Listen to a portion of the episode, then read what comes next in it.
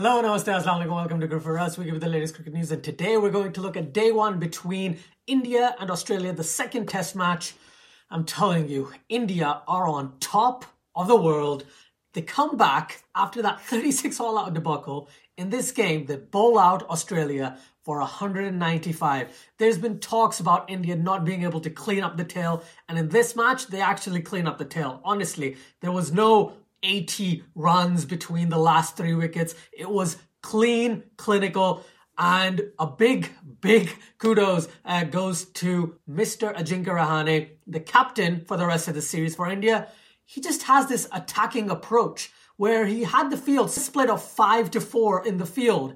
And that kind of aggression looked good because that leg side was being used to attack rather than you know, a lot of bowlers and a lot of captains concentrate on the offside. It's a 6-3 field or it's a 7-2 field. In this case, he put the pressure on from both sides. I think at least three catches that I can think of were taken close on the leg side. Bowling wise, Jasprit Bumrah, whew, he got nine wickets last time he was at MCG, and this time round he gets four wickets for 56 in his 16 overs. He bowled very well came in at the end, cleaned up the tail, but he was the first wicket taker in this innings. He took the wicket of Joe Burns, uh, who's just trying to fish outside off stump and got a nick. Um, and by the way, Rishabh Pant is back, and his wicket keeping in this game has been very, very good. So I'm glad that uh, his uh, keeping woes have gone, and hopefully he can uh, come good with the bat. So back to the Indian bowling. We expected uh, Jasprit Bumrah to bowl well, but Umesh Yadav and the debutant Mohammad Siraj bowled like champions. I know Yadav uh, didn't get a wicket, unfortunately, but he bowled very well.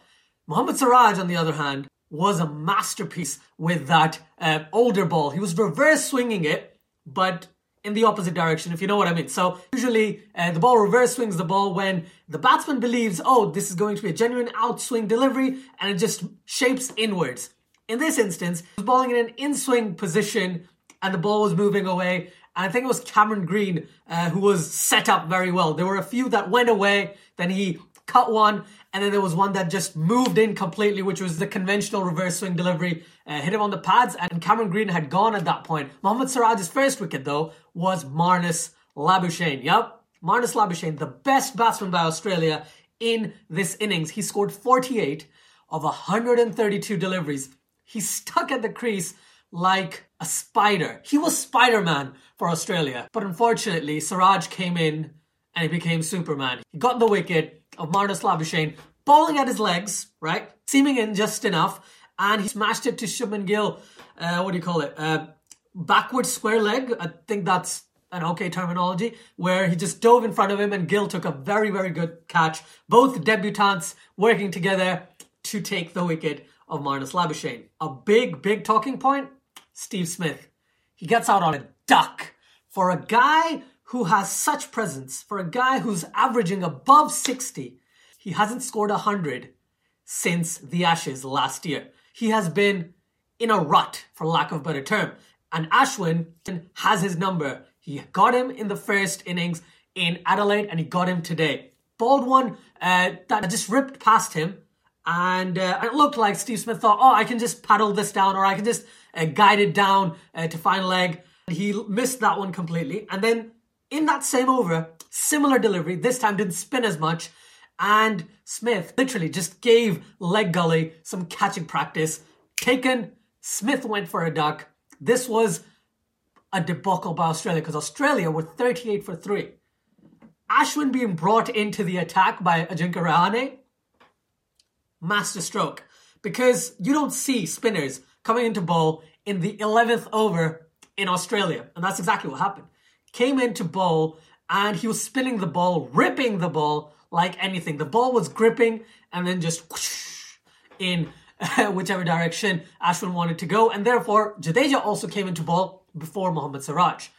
Now, barring the point that I mentioned about Marnus Labuschagne being Australia's best batsman, the only other hope for Australia was Travis Head. Surprisingly, because I thought he was going to be dropped if Warner came back, but he's making a name for himself. He's he hasn't played too many games, but he's very very good. Especially today, he scored 38 of 92.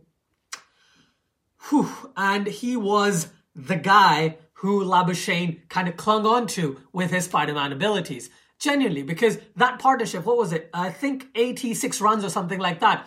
Um, kind of showed some stability in the Australian innings. It went from 38 for 3 to 124 for, well, then 4 because Labuschagne got out. But honestly, India's bowling was far superior to Australia's batting today. Uh, Bumrah 4 wickets, Ashwin 3, uh, Siraj 2 on debut, and Jadeja taking the final wicket. Uh, thankfully, Australia do get to 195, uh, which is not a great total at, by any means. And uh, when India came out to bat, Mitchell Stark and Pat Cummins were just top, top class.